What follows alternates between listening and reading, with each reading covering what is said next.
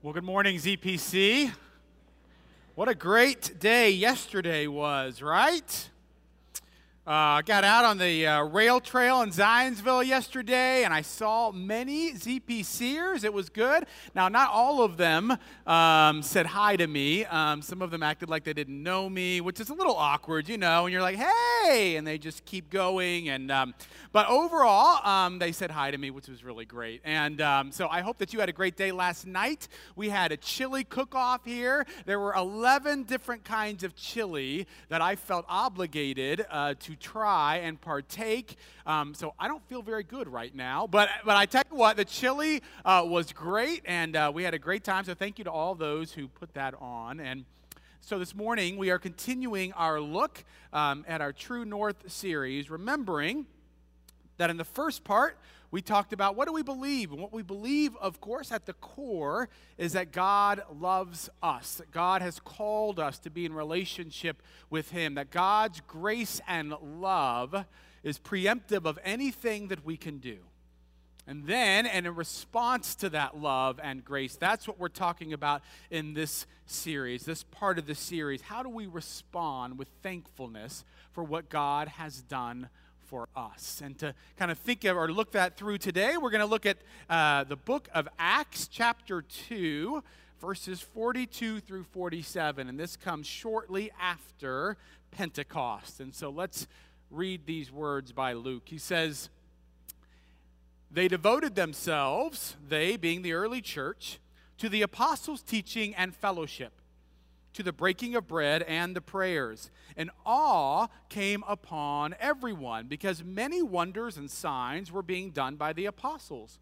And all who believed were together and had all things in common. And they would sell their possessions and goods and distribute the proceeds to all as any had need. And day by day, as they spent much time together in the temple, they broke bread at home and ate their food with glad and generous hearts praising God and having the goodwill of all the people. And day by day, the Lord added to their number those who were being saved. Sisters and brothers in Christ, this is the word of the Lord. Thanks be to God, and let's pray. God, we thank you for the sun yesterday that or the warmth that poured over us in this beginning of spring. We thank you for the rains overnight and for the ways in which they nourish your creation. And we pray likewise, God, that you would nourish us as well this morning. Perhaps we've had a week of desert like conditions, struggles, trials. And what we need this morning, Lord, is to be reminded of your love for us and of our call in this world. I pray, Lord, that the words of my mouth and the meditation of all of our hearts will be acceptable in your sight O Lord, our strength and our Redeemer. Amen and amen. So, we've been talking over the last several weeks about lots of different ways that we respond to the grace of God. We do this by worship, by reading of Scripture. Uh, we do it by giving generously. We do it by totally surrendering ourselves to God. We do it by using the gifts that God has bestowed upon us. We do it by sharing our faith, as we said last week. And this week, what we're looking at is how one of the ways that we respond is by being a biblical community together. And I thought, well, if we're going to talk about what it means to be a biblical community, the best way to do that is probably to look at the early church here in Acts 2 42 through 47. It's kind of the quintessential biblical community if you will. And so, our question this morning is what do you look for in a biblical community? What does that look like? And if you're looking for a good biblical community, what should you look for? As I was thinking about that and what are the characteristics, um, I, I, uh, I saw on my Facebook feed a post by a friend of mine. It felt almost providential. You may have seen it, but uh, it's a little video that I want us to just quickly take a look at.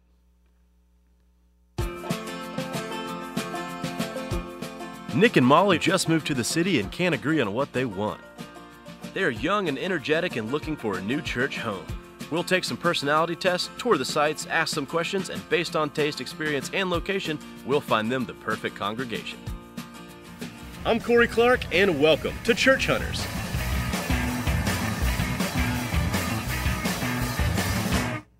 We're so excited to find a church. We just started dating. Um, with the churches we go to now, just not like for us, just not really doing it for us, you know? Right. I, I go to a satellite campus. I just find it hard to connect emotionally with a video screen. It's just. Okay, you cried during Cake Boss. So, like, we've been doing a lot of services online, a lot of podcasts. There are a lot of preachers we do like. Really good, but we want we want serious yet funny. Yeah, like commanding of the stage yet relatable, you know? Mm-hmm. We're more looking for uh, the humor of Andy Stanley with the body of Stephen Furtick.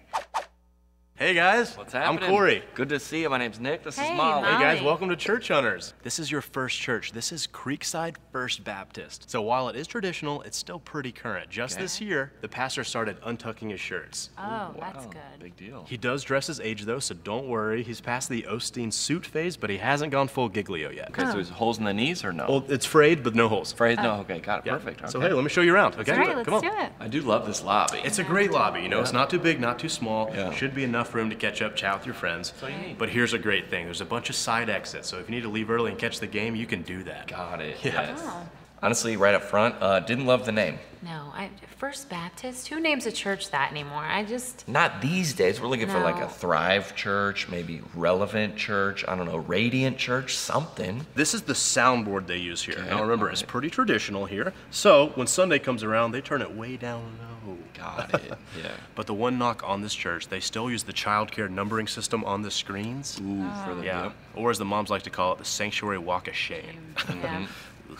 the Sunday morning experience was just a little too traditional for, For us, I mean, the pastor's main point 157 characters. I can't tweet that. I really think you guys are going to love this place. I like We it. We do. We like it. Feels it. Great. Yeah. You know, it's diverse, but it's not like too diverse, you know? Scripture heavy sermons? Oh, or- yeah. Yeah? Yeah. What about, uh, is it community oriented? Absolutely. Great. Oh, women in ministry? The parking situation, you guys got to see it. It's super rare nowadays. Come with me. There's like a, a maybe for when my parents leave it come into town yeah. for a church for Christmas, Easter type of church. Like a holiday type church. One of the main reasons that I love this church for you guys is that on your personality test, Molly, you scored high in service and hospitality. Oh, babe. And there's a great welcome team you could join. Perfect. Okay. And then Nick, you scored really high in need for accountability. Wow. And the men's groups here are amazing. You're just, you're just going to put that out there? Hey, just God like knows that? your heart, okay?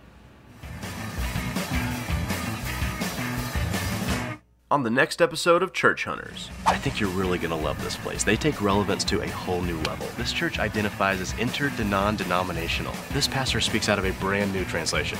It's the Tumblr Bible.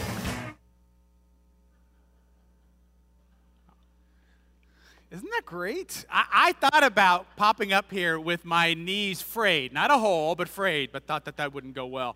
Um, now, this is obviously a spoof. Hopefully, you got that. Um, but of course, the reason why it's a spoof is because there's a fair amount of truth kind of embedded in it, right? I mean, we all have, uh, as we go around, as we look for a biblical community as or a church, we all have different things that we are looking for.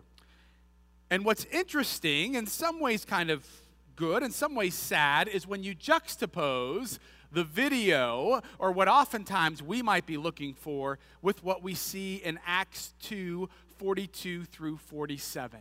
When you put those two things together, it seems somewhat disheartening in many ways, almost abrupt in terms of what it is that God desires in a biblical community versus oftentimes what it is, if we're all honest, that many of us are hopeful for. And so the question is what does it mean to be a biblical community? And the place to begin that question is not with asking what it means to be a biblical community. If you begin with that question, you will always end in the wrong place. The place to begin by asking, what does it mean for us to be a community together? What does it mean for us to be the church? Is to begin not with ourselves, but with God and God's mission. So every time that we have an inquirer's class, every Friday night we meet together at our home, at uh, Megan and I's home, and we, we gather together, we get to know each other, we eat some food, and then on Saturday mornings we get together again, and, and I kind of teach a little kind of 45 minute, I don't know how long it is, something like that. It's supposed to be 45 minutes. And, um, uh, and so I want to just, I know that some of you have been to that class, but not all of you. And so I want to kind of um, just kind of recap what I oftentimes say in that class. And the beginning is the mission of God. And what I usually do is I use a whiteboard, but we didn't have a white. I didn't want to try to use a whiteboard in here, and so we have uh, we have something here, and this is the timeline. This is what I call the timeline of God. Now, obviously, God has no beginning and no end, but we do. Okay? And so this is kind of a timeline of the mission of God that we see throughout the creation of the world up until today. And of course, it begins in Genesis 1 with creation. That's exactly right. Good. And what do we always say about creation? That when God created the world, that he did it much like a parent, right? Remember, we talk about this that he just like when a parent eh, or a soon to be parent gets the nursery ready, right? Even before the child is born, they're painting walls, they're putting in a crib, they're putting in a mobile, they're getting a changing table. They're doing all of those things because they know they already love this child who is yet to be born. And in much the same way, God got all of this creation prepared for us before we were born because God loved us and God wanted to be in relationship with us, right? And so God created us and then He created Adam and Eve. And he created Adam and Eve, and he did so, right? And that's kind of joining there the mission of God. And Adam and Eve were created out of love.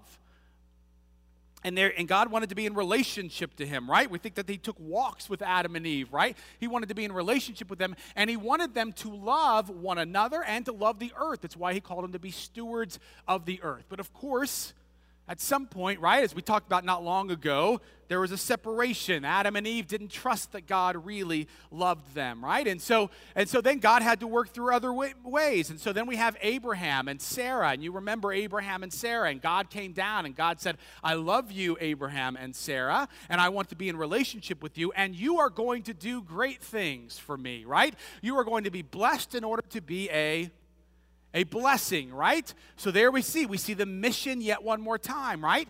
And then we see Moses, right? Another story in Scripture. You have the story of Moses, right? And, and Moses didn't know for sure that he wanted to be loved by God, but eventually God said, Oh, no, you are loved by me, and we will be in relationship. And sure enough, they were in relationship. And then he called Moses to do what? To go and to help his people to be free of the chains of slavery, right? That he was called, Moses was called to reflect that love of God and to free others from slavery. Then you have the story of Joseph right? We did this story maybe last summer or the summer before last. And, and this is again a story of how God called Joseph early on, and God had spoke to him through dreams, right? And Joseph knew that God loved him, that he had been called, right? And in the midst of all the ups and downs of life, that God continued to, to be called to Moses, or continued to call Joseph and continued to love him, and then had Joseph do amazing things, right? Like keeping people from famine, right? Reflecting God's love. And then as you continue in the Old Testament, we see prophets, right? You have all kinds of prophets. And typically we think that prophets are kind of angry people, right? But but but prophets were actually not angry. What they were doing was they were saying to the people of God, to the Israelites usually, look, you have clearly forgotten that God loves you. You have clearly forgotten that God wants to be relationship with you. You have clearly forgotten that you are called to care for others, to reflect my love, right? This is the mission of God. And so all throughout the Old Testament, we see God calling people and reminding people of his mission. And then, of course, we have the birth of Jesus. And there is no more perfect image of God's mission than the birth of Jesus. Jesus, as Eugene Peterson says, who was born into our neighborhood. He was born into the neighborhood in order to be in relationship with us and in order then to call us to love others and to remind us. Jesus said there are two great commandments to love God and to love our. This is not rocket science. This is the mission of God. And so then Jesus spent three years with the disciples. And what do you think he was telling the disciples? He was telling the disciples, I love you, I want to be in relationship with you, and you are called to reflect that love to others. And he showed them this through his words and through his actions. And then at Pentecost, you had the Spirit of God that came down, and you had the church that was birthed, right? And what is the call of the church? This is going to surprise you. The call of the church is to be reminded and to help people remember that they are loved by God, that people are called to be in relationship with God, and that they are then called to go and to reflect that love to others. And we see it in the letters of Paul, we see it throughout the New Testament. But what's significant to see is that this does not end at the book of Revelation. Not Revelations, Revelation.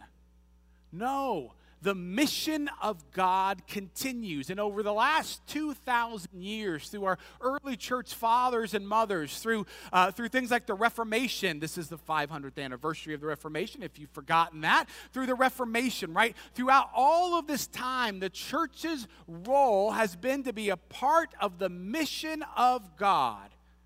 And then in 1983, something else happened know what that was? ZPC began. Early church believers, ZPC. And why did they begin? They didn't begin because of the fact that they were bored and that there was nothing else to do. Right? People in our area are never bored and they can always come up with something to do if they need to. No, they were born, they were birthed out of a desire because they thought in this part of God's creation, in this part of the USA, in this part of Indiana, and in this part of the Indianapolis area, God has a mission. And that mission this is going to surprise you, is to let people know that they are loved by God, that God desires to be in relationship with them, and that He has called them to go out and to reflect that love to others. This is the call of ZPC because it's a call of the church. And as I was thinking about that this week, I thought perhaps even better than just a straight line of God's mission, maybe would be a symbol like this. Because this is a little bit more like a river. Because what I like this image is of the early church and of the church continuing. Our call, if we want to be a part of the mission of God, if you think about it like a river, is that the Spirit of God throws us into this river and we have no idea where it is going to take us. And what I like about that is that it's a difference between throwing ourselves into the river or standing on the shore, as sometimes we'd prefer to do, dip a little pail in of God's mission and kind of scatter it around a little bit, but stay in the safety of solid ground. And what the mission is, is to completely dive in to God's river and have it take you wherever it may be. But what's significant to remember is that we begin not with the church but we begin with God's mission. There's this quote that comes from, I think it's from a missionary conference long ago, that says this It says, God's church, it's not this one. God's church, don't read this. Good. Anybody read that one? Not yet. God's church does not have a mission. God's mission has a church. Let me say it again. God's church does not have a mission, God's mission has a church. Another way to say that, Betsy, is this. The church of Jesus Christ is not the purpose or the goal of the gospel. It is the instrument and the witness of the gospel. In other words, what we're doing right now, this was never intended to be the end. And as soon as you make this the purpose, as soon as you make this the goal, you will inevitably fall short in being able to fulfill God's mission because you will inevitably become about ourselves. We will inevitably, inevitably become just like that video, quite frankly, where what you're asking for is what's in it for me, or even what's in it for us as a church. right? And that's never the end purpose. However, we will also never fulfill God's mission if we try to do it without the community of faith. Why? Because it is the community, it is the church through which God has chosen for some reason to work. God's mission, we've already said several times, and the strategy he has is to use us as a church. So, what are we supposed to be doing? Well, this is where Acts 2 is so helpful, I think. Acts 2 gives us a whole litany of things that we are supposed to be doing as the early church. It says things like this that they were listening to the teachers, they were listening to the apostles' teaching, okay? That they were gathering together in fellowship, that they were breaking bread in one another's homes, that they were praying with one another, that they were, um, that they were doing miracles, they were seeing signs, awes, awe of awe and wonder. They were awed by everything that was happening, that there was a certain sense of togetherness. They were sharing things together, that they were holding all things in common that they were selling their possessions and giving to any as, uh, as they had need, right? If they were giving to the poor. That they were spending, uh, what's the next one? Spending time together, right? I know that's in there twice because it says it twice, right? Which means it's significant. So they were spending time together. They were eating food together, breaking bread again in one another's homes. They were praising God together. They were um, getting the goodwill of others. Others had their goodwill, and they were growing daily in numbers, right? That these are the things that the biblical community was doing. In a book called uh, The Shaping of Things Come, they divide this into kind of three categories, if you will. First of all, they have these the teaching, breaking bread, praying, miracles, and praising God. And they say that this is communion with God. This is forming relationship with God. That one of the key things that the early church and that biblical communities do is they help us to grow in our relationship with God. That makes sense, of course. We would think that. The second thing that they point out are these things fellowship, togetherness, things in common, time together, and eating food, right? joining in relationship. They call this community building, if you will. This is deepening our relationships with one another, right? It's important to see that since the beginning of the church, they have been eating donuts together and having quarterly brunches, right? This has been going on from the very beginning, that we are always gathering around the table together. Why? In order to develop relationship with one another. That's a key component of the early church. Then the third thing that we see are these selling their possessions, giving to the poor, uh, giving to the not to the poor and to the poor, uh, gaining uh, the goodwill of others, and that they were growing in numbers. And what does that mean? Is that they were never content to simply be about themselves. And this is called a commission. That there was a sense of sentness that each of them had. That all three of these components are pivotal: the communion with God, the community with one another, and being commissioned. They are all critical if they are going to be the church that God has called us to be. Now, what I discover, and what most folks discover, is that most churches are really good at doing one or two of those things, but they're not always good at doing all three. It's hard to do all three. But the truth is, it is critical, right? What is the good if we have great teaching here? I'm not saying that I didn't mean that literally here, but when Scott's up here, right? Um, what's the point if you go to a church that has great teaching and yet you keep it all to yourself? What's the point? It's a waste of time. Or what if you're really good at getting together with one another and you've got great friends and all your brothers and sisters in Christ, you guys are really close? You know, that's a social club. You can get that almost anywhere. What's the point of that if you're not actually making a difference in anyone else's life and if you're not rooted in God? Or what if what if you're really good? What if the church is really good at reaching out, right? But it's not it's not anchored in God. Inevitably, what you see is people beginning to burn themselves out because they keep doing those things. They try to do it alone, they don't try to do it in community, and it ends up dying, which is not of much help in the long run. And so, what we desire to do then, what we at ZPC, what the leadership desires to do, is to try to say, how can we at ZPC be all three of these things? Be communion, be community, and be on a commission, be on a mission for God. One of the things I like when I do this for the inquirers is that right after I'm done, um, I'll usually grab a donut and then I go home. But behind me are a list of people who come forward and they begin to talk about the ways that ZPC is trying to do these things.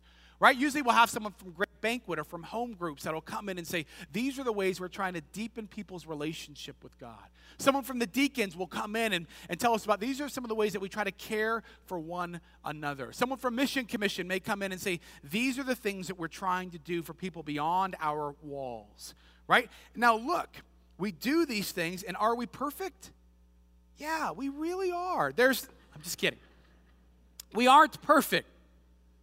But I will tell you that I am always impressed with how much our folks really are desirous of doing these things. I want you to know again, this is my second compliment to you in two weeks, so don't get too excited. I want you to know that it is a joy to pastor a community of faith who, even though we're not doing it perfectly, is very much longing to be able to engage in all three of these components of what the church is called to be and what we're called to do. But the question that I asked, or the statement I said about us being perfect, is, I think, an important one to think about when it comes to biblical community. Because here's what I've discovered is that oftentimes when it comes to good, perfect, or, or biblical community, people look at this text in Acts 2 and they think, well, that's what the church is supposed to be all these churches around here that I see, they're, they're trash. They're not doing this. This is ridiculous. You know, why can't we just be that church? And they have these massive expectations when they look at this Acts 2 42 through 47. Or they come into our building, let's just say, right? And they have these massive expectations. You know people like this. It might be you. And you come in, and then you're not here for maybe that long when someone does you wrong or someone bothers you, and you think, well, that's not the early church I see in Acts 2 42 through 47. And, and they begin to get upset, and maybe they get a little cynical. And so then they decide to go to another church, right? And more than likely, they're going to see that at the other church as well, right? And you, or eventually, maybe they just stop going to church altogether because they had these great expectations. They say, "Look at the early church.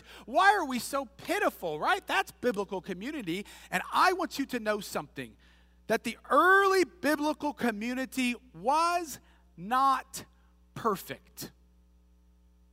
Look at three chapters later, Acts five. Many of you probably know this story, the story of Ananias and Sapphira. They're a part of the early church. And Ananias and Sapphira do exactly what everyone's doing they sell what they have, and they then deliver it to the apostles. They put it at the apostles' feet. Perfect. Oh, I knew it. This is the early church. They're perfect. But of course, what they didn't tell anyone is that they had kept some of it back for themselves. And so Peter says, Well, this is this is great. Is this is this everything? Oh, yeah, yeah, yeah. We sold the house right over there. You saw it. It was over there on First Street, and we came and we, we put it all there. And I said, you, or Peter said, you know what? It was all yours. You, you could have, you didn't have to sell it. And you certainly didn't have to tell us that you had given everything.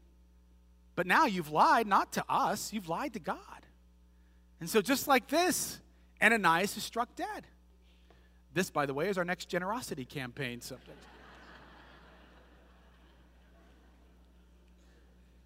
Then Sapphira comes, right? Because she wasn't there three hours later. And Peter says, Is this everything? Mm-hmm. Yep, yep. And boom, she ends up being struck dead. Right? Here's the point. If, if you think about it, if what biblical community is, is communities that you find in the Bible, guess what it's full of? People just like you.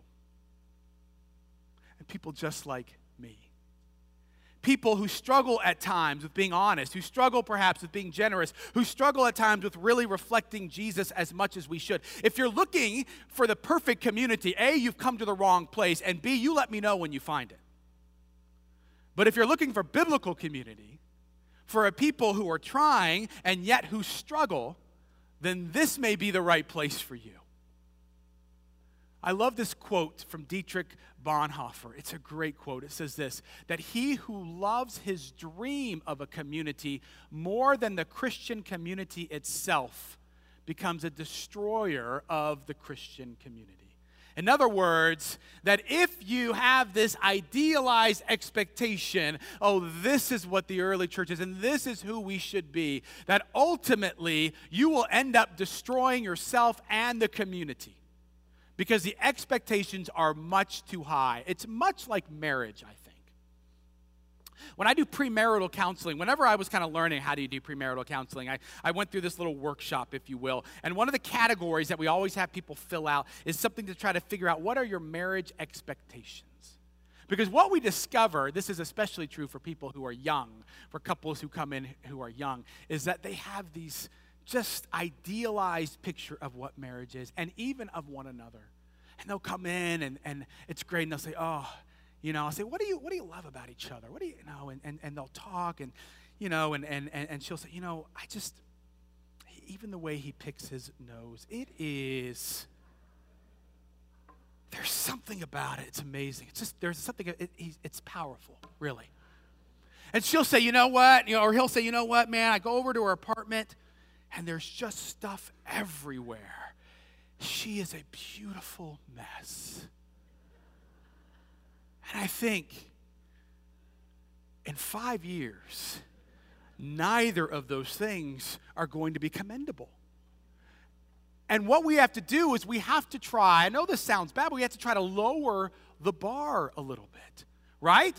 Because if you don't, or a lot, because if you don't, what happens is you go into the marriage and you expect all of these wonderful things about the other person, or you think all of these things, and when the reality hits, you are sunk. And it ends up destroying the marriage. Now, on the other hand, you also can't go in there with no bar at all. Right? I mean, there are times when I ask those questions and the answers I receive are like, you know, what do you love about, what do you love? Well, you know, he's got a really good job. He's just, and he's just, he's, he's just, I, you know, it's, it's going to be great. You know, or, or he's like, you know, she's really hot. And this is, this is not, I mean, this, these things really happen. Now, they'll put it a little bit nicer and they'll put in a couple of other things, but you know it's leading the way. And you think, no, no, no, no, no, no, no, no, no, no, no. This is not enough. Because what a marriage should do is it should propel you forward. It should help you to be even more than you would be on your own, which, of course, is why it's important to look at Acts 2 42 through 47. And oftentimes, when people look at this, they try to figure out all the ways that it doesn't pertain to today because of the fact that they get nervous that if we're really supposed to do these things, this is really going to be costly. Acts 2 42 through 47 is there in order to propel us, in order to push us, to encourage us. And Acts 5 5 is there in order to remind us oftentimes of the reality of what it means to be the early church and what it means to be the church now. So, what happens is, is in just a couple minutes, we're going to bring in some youth and we're going to bring in some adults to be members of ZPC. And what they are bringing is they are bringing their hopes, their faith, their gifts, and their imperfections. And those things are joining us with our hopes, our gifts, our faith, and our imperfections. And at that place where those things are joined together is where biblical community begins. And at that place is where the Spirit of God picks us up and throws us into the river, into the mission of God. What this biblical community about is about is not about what kind of genes or how good looking the pastor is. There are so many places to go with that, but I'm going to leave that there. Right? It's not about the size of the building. It's not about how loud or quiet, things are. It's not even about the music. And as soon as we make it about those things, we have not only diminished the church, we have diminished God. But it is about all of us coming and joining together with our faith, our hope, our gifts, and our imperfections and saying, Spirit of God, throw us into your mission. We don't know what it's going to be like. There are going to be times we're going to try to jump out of the water and climb onto the shore. But in those moments, we pray that you would pick us back up and throw us in. And my hope continues to be that as we allow ourselves to be thrown in that river together, that God will take us to places we never could have imagined if we had just thought that being church was about this right here. Sisters and brothers in Christ, God's church does not have a mission. God's mission has a church. Might we be a people who are willing to dive into that mission of God and take it wherever it is that God calls us. Amen.